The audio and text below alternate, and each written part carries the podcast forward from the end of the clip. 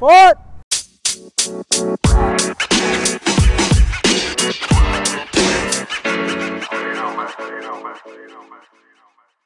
All right, gentlemen, this is it. Our uh, our final podcast of the season. Got some uh, got some guests with us tonight, and then we have the usuals. We got Swanny, we got Sam C. What's up, guys? Here we Hello. go. We've got the uh, the two time D bag champion, Mr. Pat Renner, also known as the Commish. Second, second, and also your second uh, second appearance here on the podcast. It's a big day for me. What's more What's more important on your trophy or your mantle is the is the two D bags or the two podcast appearances? Whew. You know, I think the uh, podcast, the ask to be on the podcast is a lot like when you win the Super Bowl and they ask, "What are you going to do next?" And they go to Disney World. That's kind of how it felt last night when you asked, "Hey, would you mind calling into the D Bag podcast or the the Bag podcast?" And then and then it was kind of awkward because you like basically were uninvited earlier today, and you kind of had to kind of get your way back in. I had to kind of invite myself. Yeah. Hey, you, you guys want to talk to me, didn't you? You guys were going to do that thing tonight, weren't you? Yep.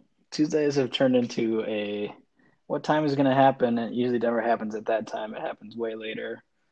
Um, so it might not be the morning after podcast. It's like the day or two after podcast. Maybe we should change your name.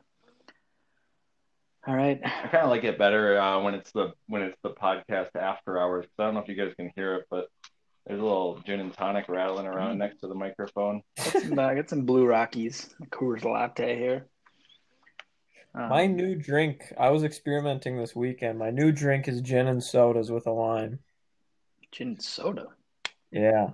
I hate tonic, and I think it's ruined gin and tonics for me for how many years, and I decided to switch it up and try soda, and it was very refreshing. Sam, you're a very analytical person. Were you like honestly like out there on your kitchen table, like with all these different mixtures? Were you like I, testing and yes, taking I, notes I, and stuff? I smashing making- leaves. Yeah. I was trying Muddling things. of drinks of, of vodka tonics, vodka sodas, gin and tonics, gin and sodas, trying it with a lime, trying it with mint. How drunk uh, were you on You know what you might like? You know you might like, Sam, is uh, an old school drink, the gimlet. Yes, actually, we did have a gimlet as well. Jeez. We were experimenting this weekend on drinks, and uh, I I don't I never had a good just simple uh, drink to order to kind of like a no frills, you know, going to a bar where maybe they don't have all the ingredients or it's like Mhm. it's like I don't know how to make that. Just like a two ingredient type drink I'm looking for. Is that your? Is that your? So yours is what? Gin and soda with a lime. I- Pat, I think gin, gin and soda with a lime in the summer is uh, really good drink. and Pat, you've got gin and tonic. Is that your go-to? The go-to right now. Um, Swanny- at the gimlet, this was going to be the summer of the gimlet for me, and then I ran out of lime juice. Yeah, Haven't been to the grocery store since. say, it's impossible to get lime juice now, so you're screwed. It's out of That and toilet paper. Yeah. Shout out to the COVID. Um, Swanny, what's your drink of choice? Your mixed drink of choice? Mixed drink of choice, um, John Daly, Uh, yeah, not everyone's got Jeremiah weed though. Let's go keep it simple, like rail vodka drink. lemonade. vodka lemonade. Oh, that's nice.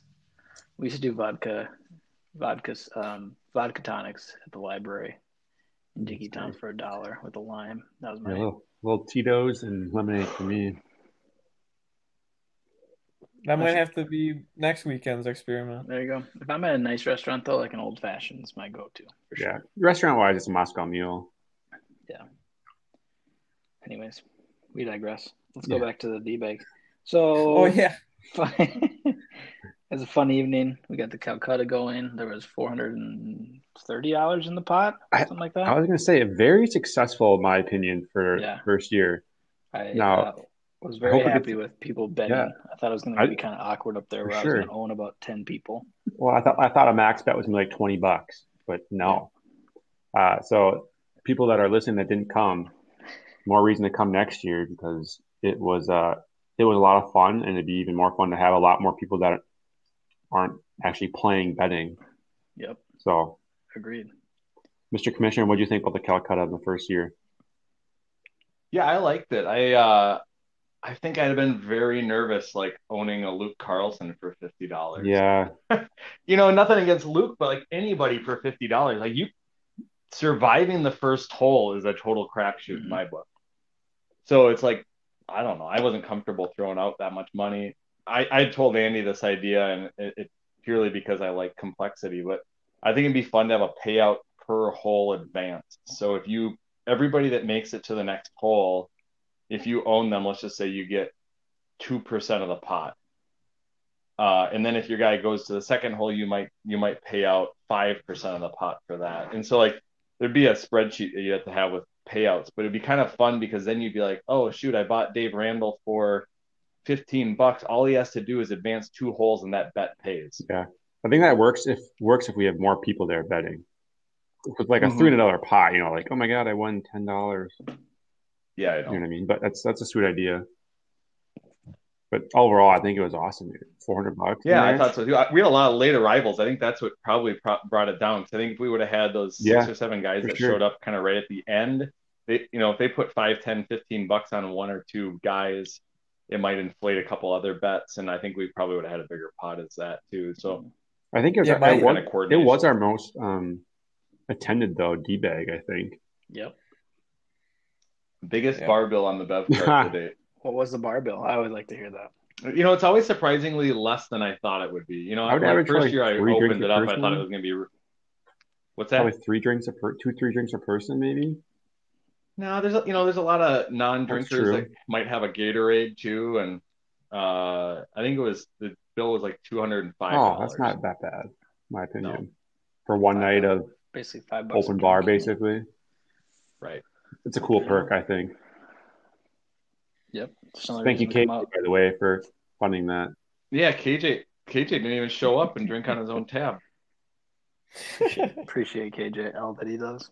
But let's but to the D Let's, bag. let's, let's quickly let's quickly mention so largest uh, horse or, or Calcutta uh, person was Luke and Jordy both went for fifty bucks.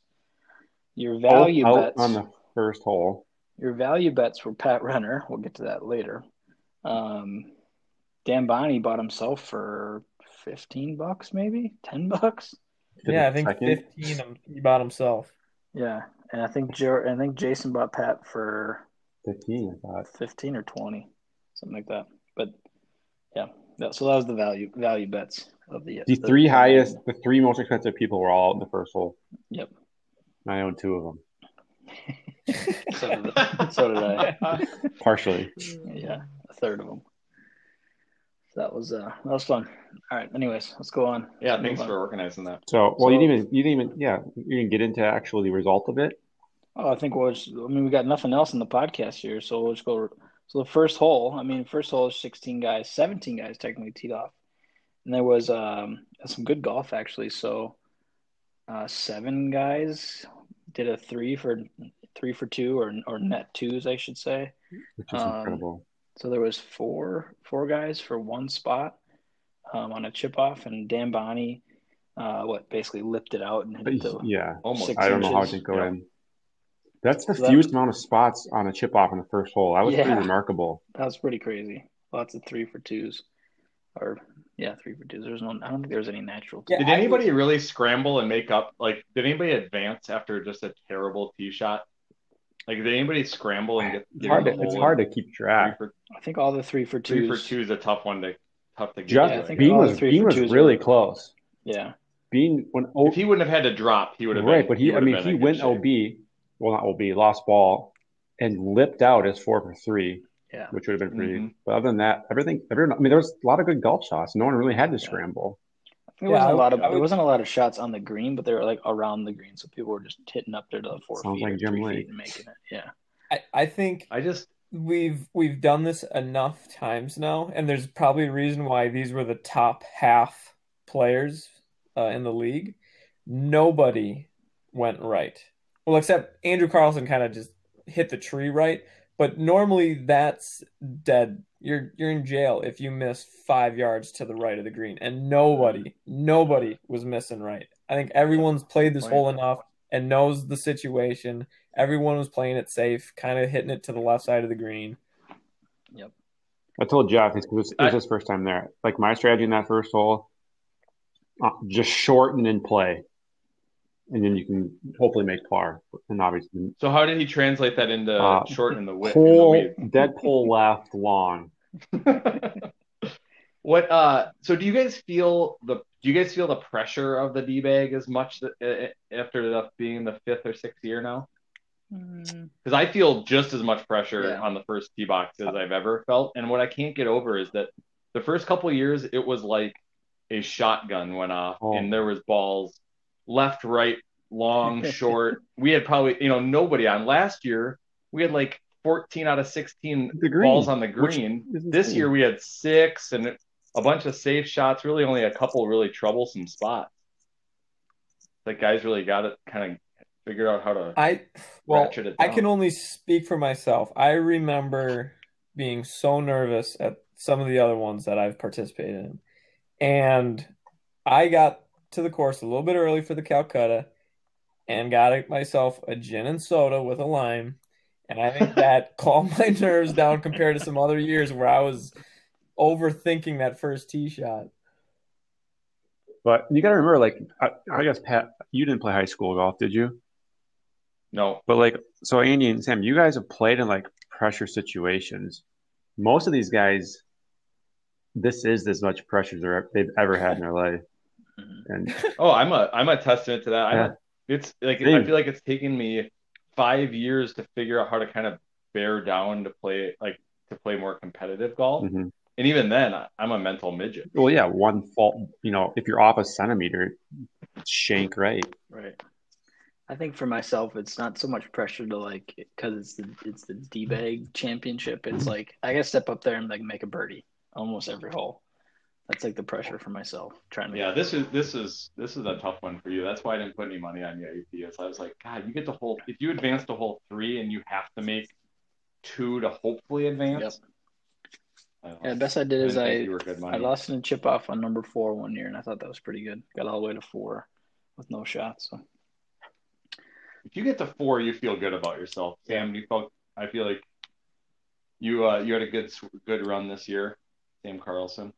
Yeah, I I was happy with how I played. I think if you want to go far in this, you know, match, you you got to kind of play perfect or you got to be really good in the chip off, which Dan Bonnie was. So for me Mhm. to to get up to hole 4 and you and Tommy both had bumps, I'm like I, if I miss the green a little bit and I can't get up and down, like I'm I'm done. And that's exactly what happened. Yeah. So I, I was happy with how I played, but you know, you can't make a you can't have a miss hit in there. Before we get too far down the rabbit hole of uh I don't know how where you want to take this, but I feel like we need to give a prop give props to to Holy Smokes and their you know main alternate Jeremy Brandt. He did an excellent job. Agreed. as the MC. Yeah, Brought a brought a strong vibe to the start. Put a lot of thought to some nicknames. Yep. That were that were. I feel like they took nice little digs, but not too deep. No, I thought Uh, I always adds and then. Jeremy and Chad just administered this thing flawlessly. I mean, it was like heaven. I don't know. Yeah, it was very very smooth, and I yeah I thought Jeremy did a great job as the MC. Maybe It's maybe the best. I know we've had a couple of different MCs over the years, but he might have been the best so far. Uh, For whatever reason, it It's always hard to seems like match- you can always. It's hard to match Tyson Bjorklund's uh, apparel. Coach Coach Tyson. It's weird that you can always kind of rely, though, Pat. It's a nice safety blanket for you that you can always kind of rely on the Holy Smokes guys to be the MCs and kind of the organizers of the For not event. yeah, To not qualify. so they've got some experience.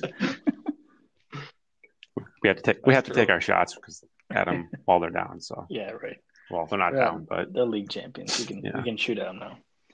Um, I think it's a classic example of just the risk of, and not, nobody's saying it out loud, but the risk of sandbagging through the season is that you don't make the you don't make the D I, bag. I've always said I well, obviously you want to win, but like I have just as much fun playing the D bag as I would in the championship. I have I have as much fun watching the D bag. Right? I, yeah, this is Like, my, one of my first years pretty watching. fun It to was watch. take it all in. It's really cool. So This year we had enough guys that it actually felt like you had A little bit of a uh, crowd. You know, you had a crowd on the backside. I remember when we got to three and there was like eight guys on the backside. Mhm. There was enough guys up at the tee box that still felt pressure. It was kind of fun. Yeah. So the second hole, the second hole of the shootout, nothing major happened. I guess I think Steve Nazik missed a shortish, shortish putt to maybe get to a chip off, but Yeah. Well, our Um, guy Andy that we had money on, Dave Randall, almost holed out from about 120 yards. yeah, for a three or four maybe even. Yeah.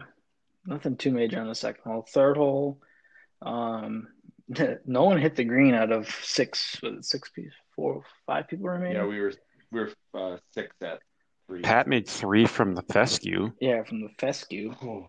That kept That that, kept your shot- momentum that going. shot- I think it did kind of kick me in the butt, but that shot was um, so the the ball was sitting up, and the first two practice swings, the club just grabbed, and you know, so then I'm like, I don't know how to hit this. Do I just kind of hope and punch and maybe get a, a good break?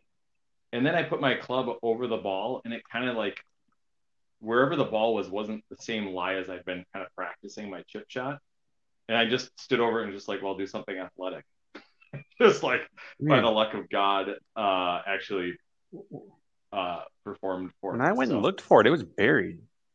You oh, said it was. Oh, you said it I was think sitting Andrew up. Carlson must have kidding. Andrew Carlson must have fluffed it for me. I think, I think- Jason might have done that. I think Trent Ryder found that one for you.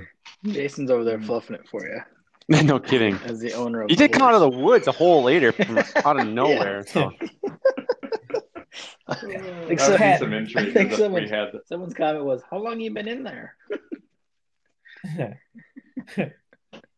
Yeah, but no, there was there was only two remember- there was only two threes in that hole, and the rest were four. Well, three net two or no natural threes, and the rest were fours that went into a chip off. Yep. yeah, Pat Pat got up and down for par, and Tommy made Pretty good par as well. 15 footer, you know, like a four four inch break to the left on hole three, which is a tough tough putt to hit because three is very very flat. I watched that putt the entire time, and I'm like, for him to make that read to play it that far outside the hole on a such a flat green, it was flawless. But I. Pat, I think it was last year you made like a par putt from the fringe on hole three to advance as well. Yeah, I think you're right. Because I remember, Then I then I subsequently got knocked out. Like I think that like rattled me. I was so excited about winning that. I I remember because I I think I got knocked out last year on hole three, and I naively counted you out because I'm like, oh well, Pat's you know Pat's done. He's making bogey right there. He's on the fringe putting for par, and then you made it, and I ended up getting knocked out. And I did the same thing last night after your tee shot. I'm like, Pat's in the thick stuff. Like he's not. There's no way he's getting up and down for par here. So I lesson to myself is I got to stop. Grind it right out. now. You got you just grind I until the end. I think I'm gonna I'm gonna credit the sun in your eyes on hole three for not for not taking like a mental step backwards because I didn't see the tee shot. I just know on hole three at you know whatever it is 7 p.m. You just have to keep your head down and hope somebody sees your ball. Mhm. And so I didn't know how bad it was left until I got up and saw Andrew standing in the thick stuff. But The benefit, the benefit of having a lot of fans swing. watching is like the PGA Tour. You're always gonna always gonna find your ball. This, I was just thinking, how could we change that? How could we get get holes not into the sun for the D bag shootout? But I think that's just part of the fun. It's just like, oh, got to hit into the sun. And maybe we should three out of the I- first four holes. maybe we should not allow um, fans or spectators to find balls. Make the player find their own shot. Sam, do you think uh I would you know like you're talking about hole three being flat, but like there's some there's some tricky contours to some of those flat greens. I think Well- six, three, and two are all are all greens that kind of like every hole every putt looks flat, but it can move. You know, Yeah, three, four that, that's why that's why I was so impressed with Tommy's putt because I've played Gem Lake hundreds of times. I know that there's some subtle breaks on hole three and hole six and hole seven. And I was watching him thinking he's gonna aim right at the cup and he's gonna miss a couple inches left.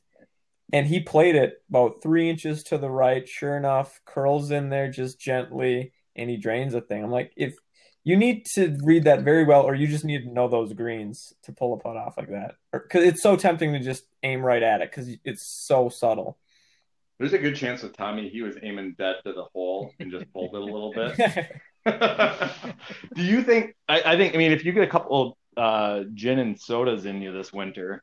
do you think you could do some some green contour maps, Ooh. trying to like Oh. visualize just the subtle contours of whole? I mean, what would to what uh, what would your legend have to be or your scale have to be to that map to be able to map out those Very- breaks? Very, very small.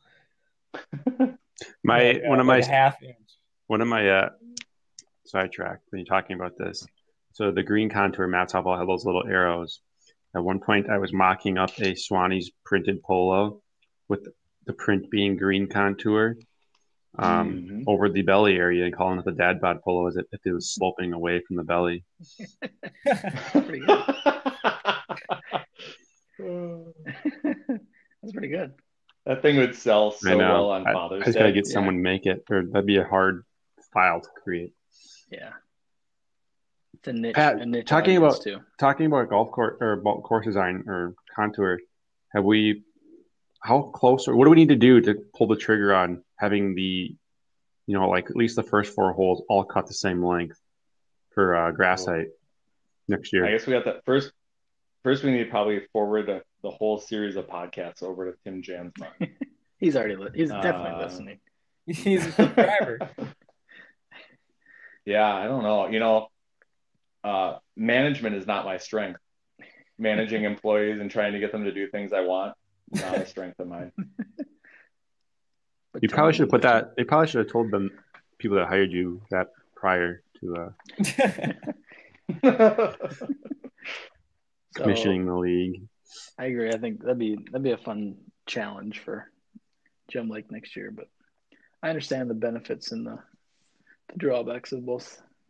I even just think like two, three, four, Yeah. seven team. Just those four kind of combined visually would look really. Actually, two, three, eight, Nine mean, probably you combine it. in- nine, and ten. Yeah, I think. I think Yeah. or just uh, hold the whole front side of the road or the side of the road. I don't know. That's a lot I of think- grass to cut though.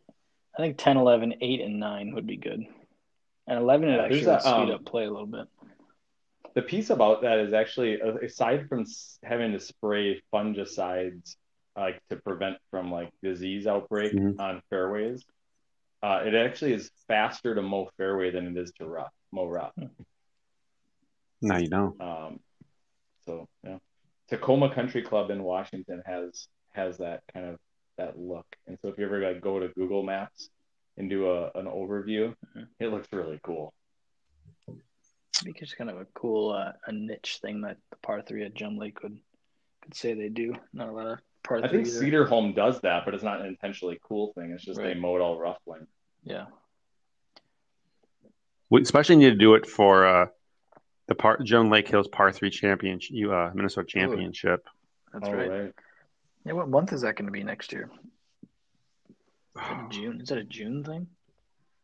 Mm, we got it's got to be when it's got to be when five is rolling at like fifteen on the stimp meter. Yeah, I think June would be good. We could do it around the solstice, maybe.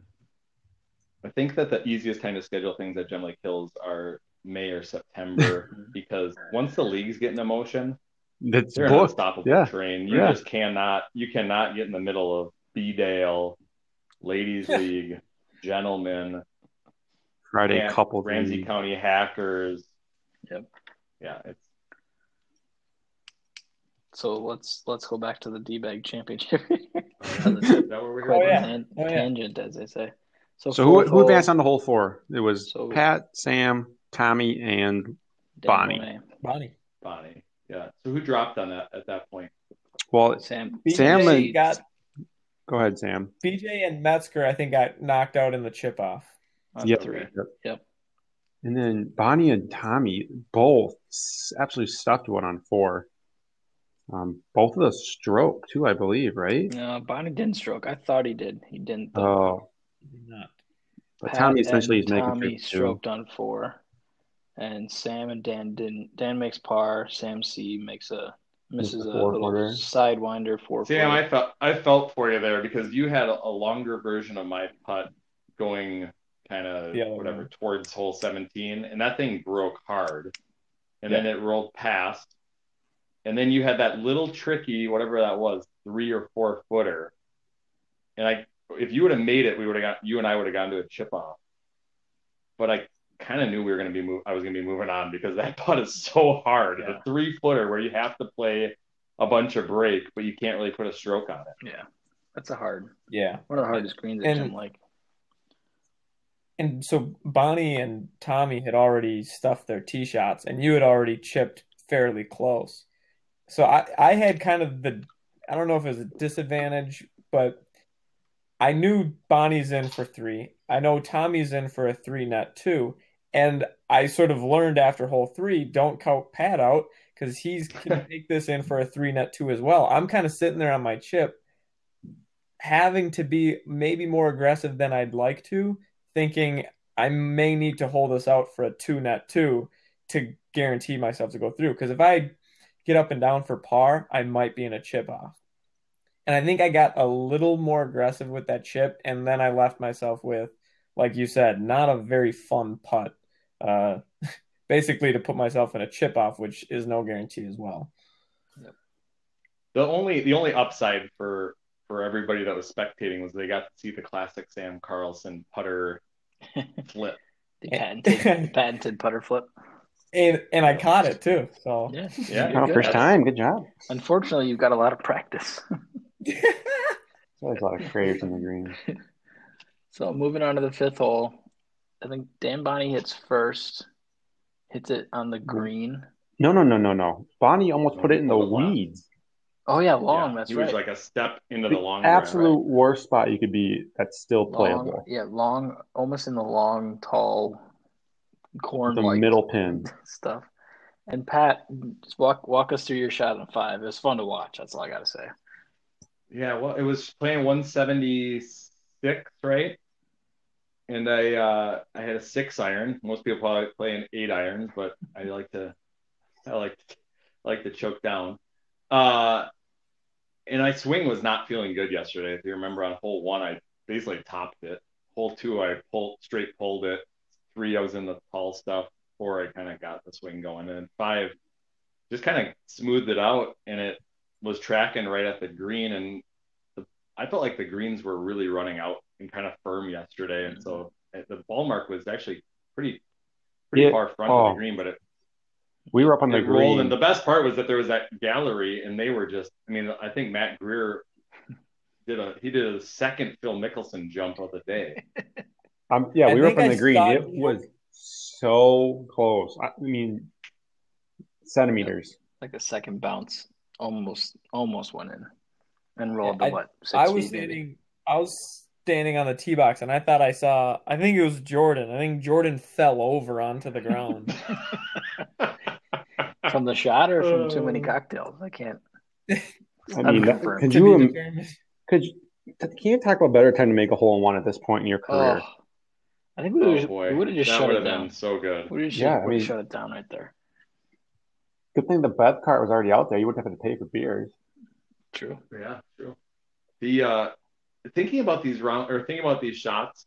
I mean, Dan Bonnie deserved to win that last night. The, the fact that he advanced after basically having a foot in the tall grass on five, advancing through a couple chip offs. Yeah, I mean his Uh, his chip off on five his was chips were so, so close good. too. Yeah, that was a good shot.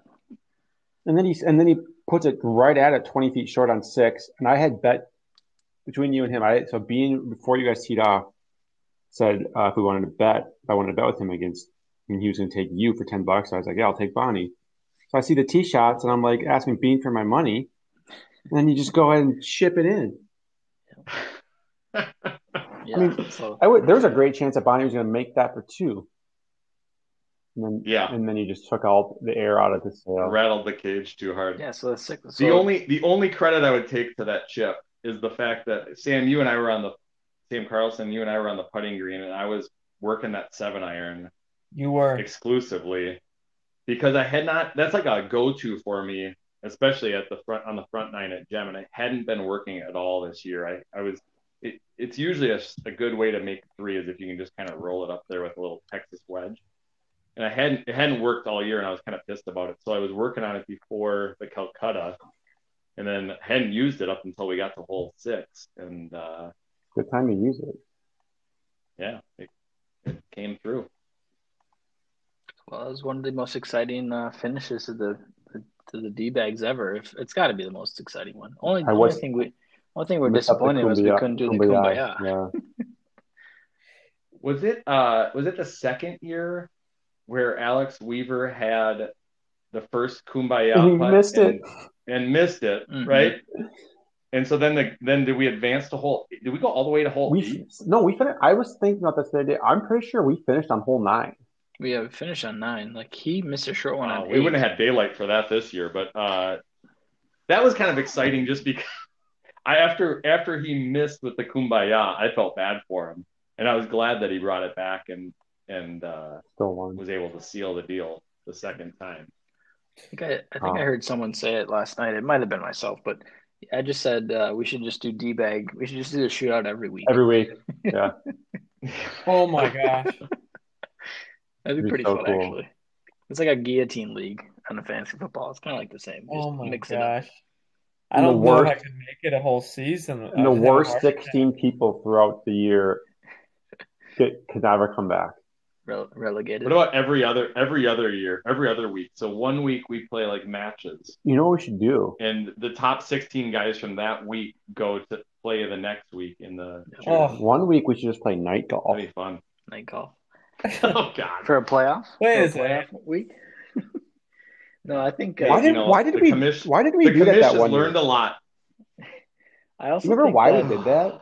It's like five years later, and I'm still justifying this. Uh, no, was there a story behind it? I was really, I was very pressed to try and get the league in. I mean, we have ten weeks of daylight essentially to play the league, and uh, there's not a lot of daylight to like extend it. If we have more than one or two rainouts, because we start so late at, at, because during the we day. start so late. Yeah, yeah, yeah. but I just And so, Yeah. like, even right now, it's what nine oh five in my, and I'm looking outside, and it, it's. You I don't think you'd be able to see a t-ball no, it's to the green it's right now. right. And so we're, you know, we're basically we have to finish by the first week of August, otherwise it's done. So I think I was feeling pressure because that first year we had quite a few rainouts. The commish was very was tested on his rain. And what's policy. funny is I don't think we've had a rainout since. Knock on I know. It's been very good weather. Knock on wood. Yeah, Every it's always the joke in uh, consecutive. It's always a running joke with the wives. I feel like if it's raining on Monday, they they kind of joke and say, "Well, it'll be clear by 5 p.m. on a Monday, no matter what." Well, we've learned that, right? We've Yeah. we've had that one day where everybody drove home and then it like cleared up and it was like one of the best days of Yeah. golf. I also, speaking of the best days of golf, I also think part of my favorite um, memories of the D bag on the Monday nights is the adventure golf afterwards, where you just tee up on it. Yeah. You play It's wherever like, you let's want. go hit to the seventh hole from here. That's it's like the, the week that everyone does it. That's always my uh, I always enjoy that part.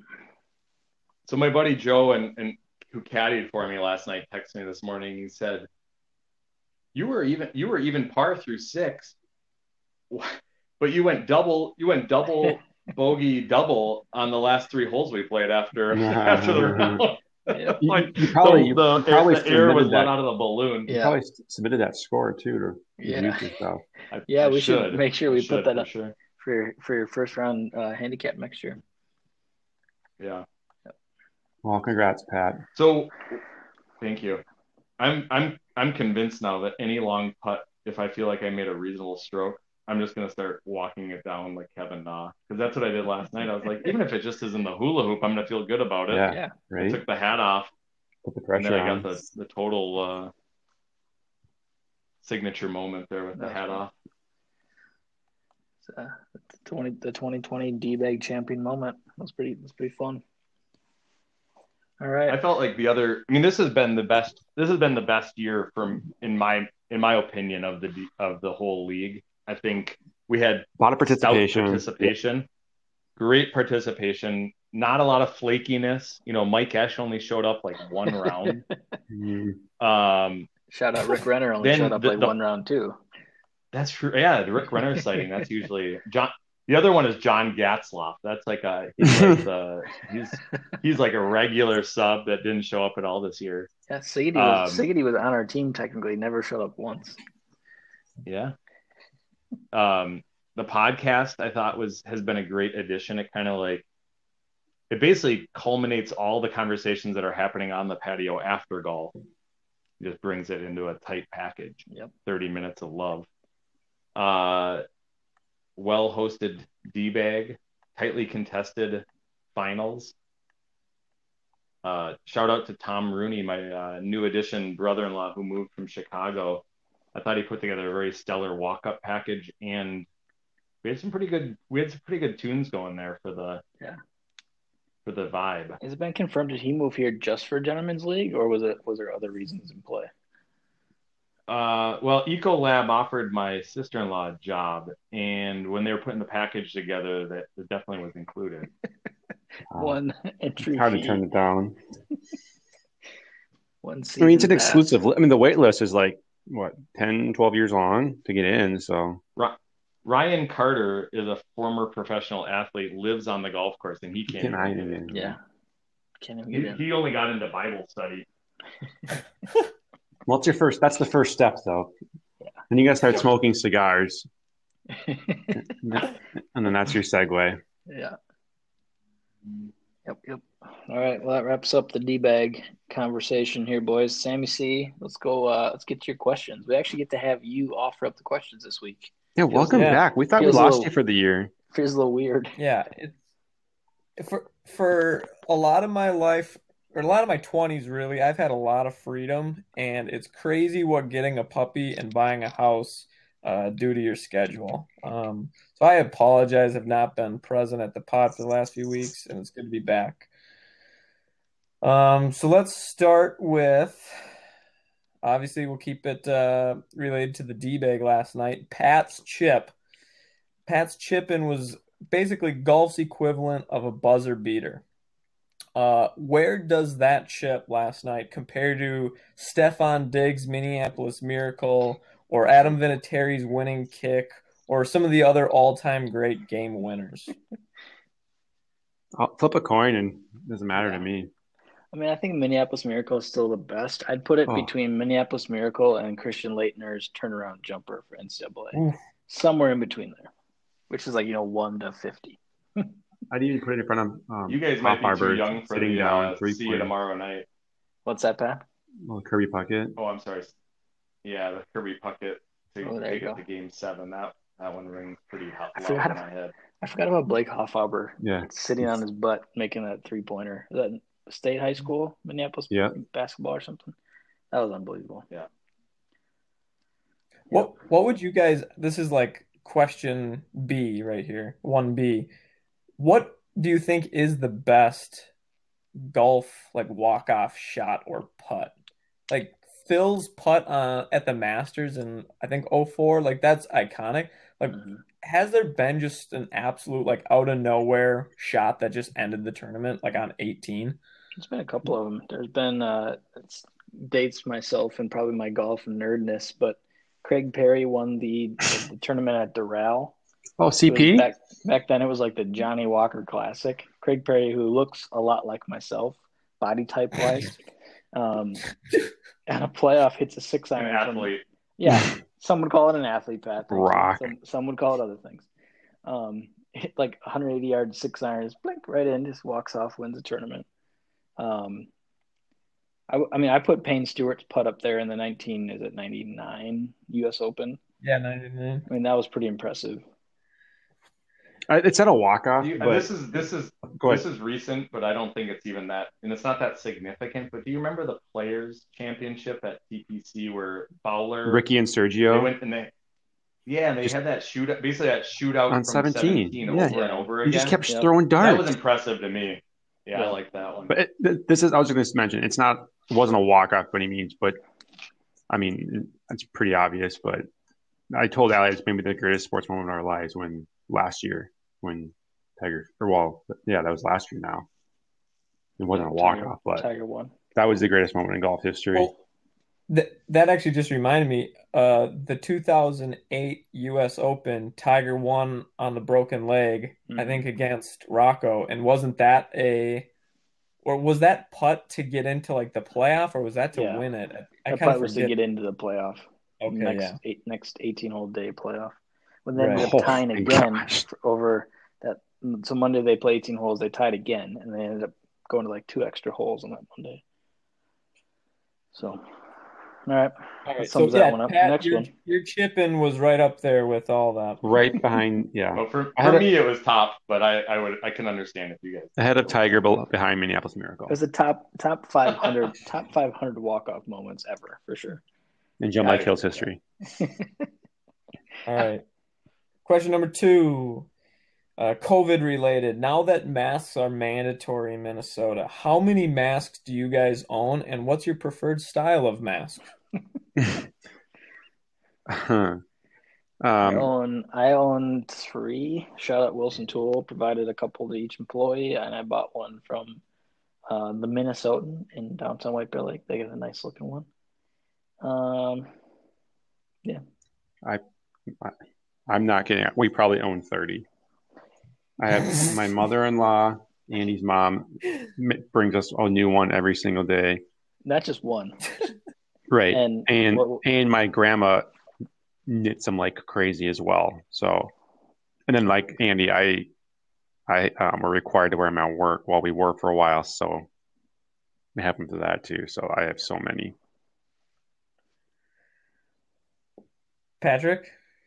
Uh, I have I think I have four. Um, I have two go tos, and then I took an old Linksoul shirt that I like pitted out and cut off the salvageable fabric and tried to make my own. And it's uh it's my backup. It stays in the car Sure. in case because there's nothing worse than when you're like I got to go get you know a, a carton of milk, and then you get to the store and you realize you don't have a mask and you can't go in.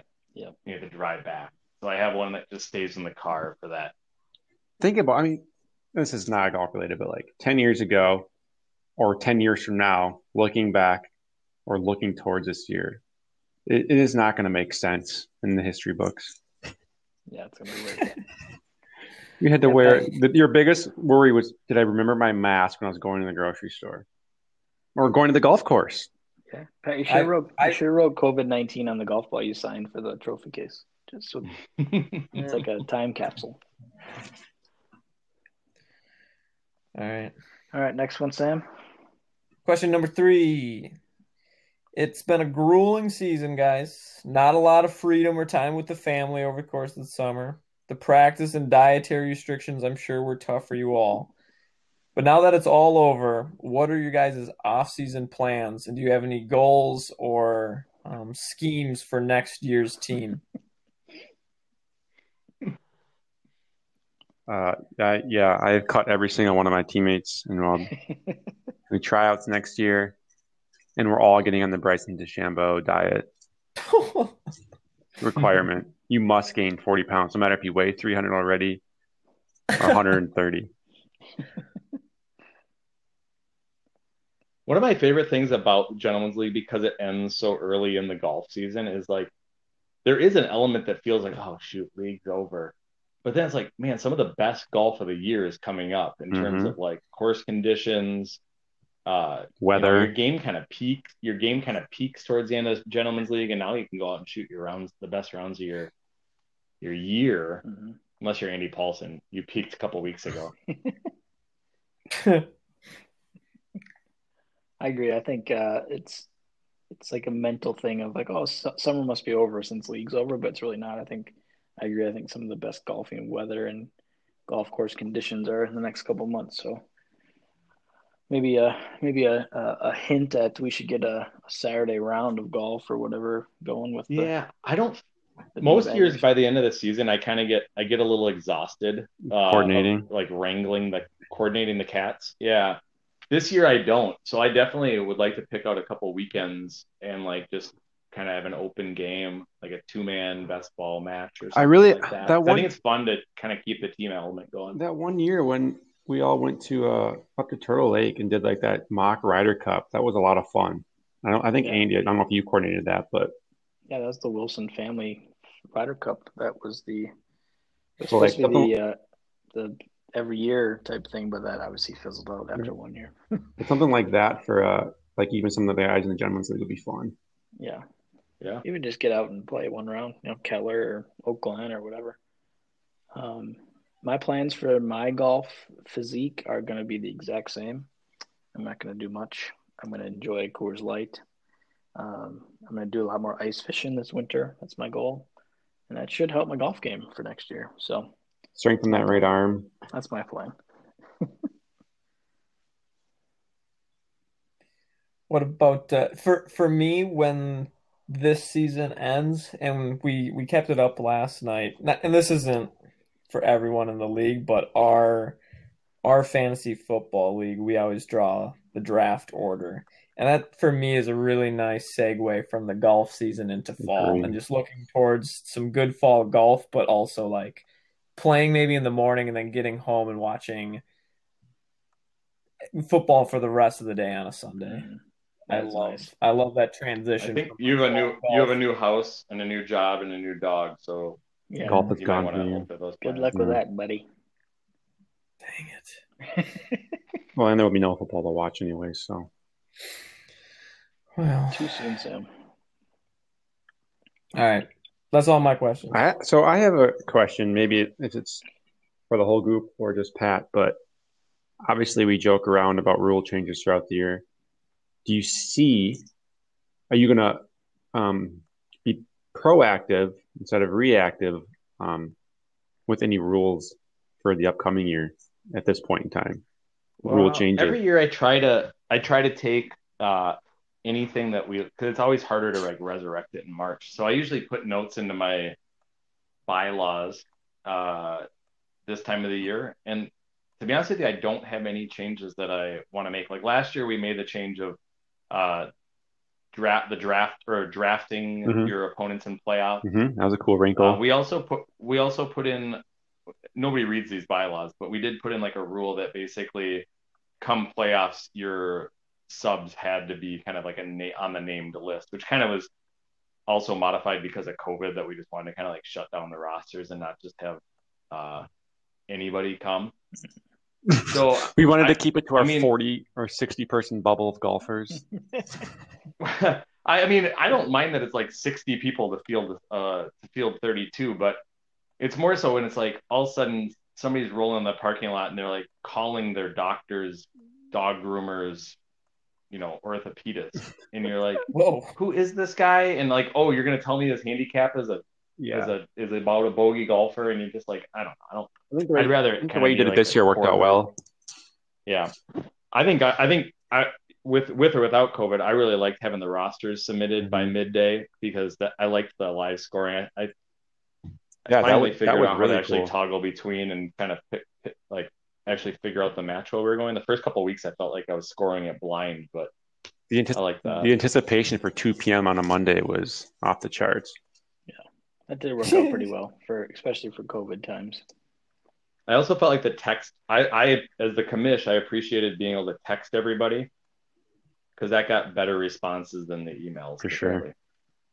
So one thing, only thing I was going to say, maybe it's already, maybe it's already done this way, but are you going to take the analytical data from this year or this year and previous years and adjust hole handicaps, or are they already set that way?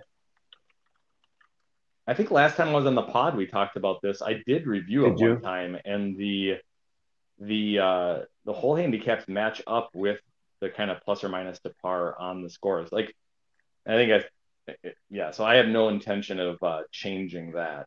Uh, I think So Pat, maybe going forward, I don't know about the half handicap. That's that's the only thing I think. Like, do we did the half handicap add anything? It was only one week. It was hard to tell. I guess it was a couple weeks, but my only my only recommend my only proposal is to uh, lessen the weight, the difference of weight, uh, handicap weight between the front and the back nine a little bit. But Yeah. Yeah, and that one kind of caught me off guard because it was a world handicap change Sure. that the, the USGA made, and it I didn't even know that it was going to impact how our handicaps went. So I don't I don't even know how to massage it in a way that would benefit Sure. me. So I'll have to think about that a lot. the hardest I the hardest hole. I mean, it's probably pretty obvious. There's only like three options. Any guesses? Two. It was two, with an average stroke or stroke average of 1.22 over par. 4.22. Plays a par four. Yep.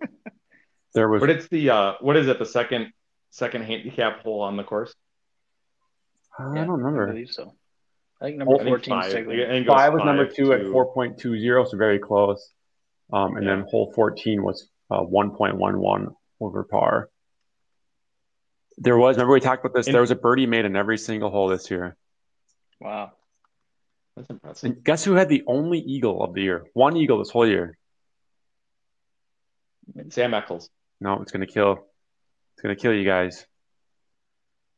KJ. Who, who would Kelsey gloat the Johnson. most about getting? Jordan Hagel. Yeah. Jordan Hagel made eagle on 11, like, like maybe like the first week, to be honest. Wow. No one else made. It. There's, I mean, there's always usually an eagle or two on the hole 11. I feel like only one person made it. That's pretty impressive. 24 birdies Wow. on hole 11. No, no other hole had more than nine. That's about right. There was, there was a, there was a, there was 1,100 bogeys. I think Jordan Ash was about 12, 200 of them. I had a good portion of those. 157 others, which is three th- plus three or more. Yeah. That's pretty that's pretty impressive. Wow. There was almost, I mean, there was 950 pars, 1150 bogeys, so pretty, uh, almost even there. It's interesting. Well uh One eagle. It's good pod tonight, guys. We'll uh we'll wrap it up here Wait. since uh since Wait, Anchor, got- Anchor only gives us sixty minutes and we're we're about four minutes short of it here, so we'll do a little wrap up. Oh, let let me ask one parting question for Commissioner here, because it sounds like he doesn't have any plans to make changes. Are you concerned all that with approach with Luke Carlson as your running opponent, running on eight and nine? When does the campaign start? yeah. I'm very concerned. I'm very concerned with that. He wants to make the front nine an eight hole course, I think, is what I hear it is. Oh, That's all he has to run on. We're uh, he's gonna struggle. Is that what you're saying? all right. That's a great way to wrap up the uh, season podcast right there. All right, so we'll uh, we'll call that a season, boys. So uh, I'm sure we'll uh, we'll try. when to will we get be back, Andy?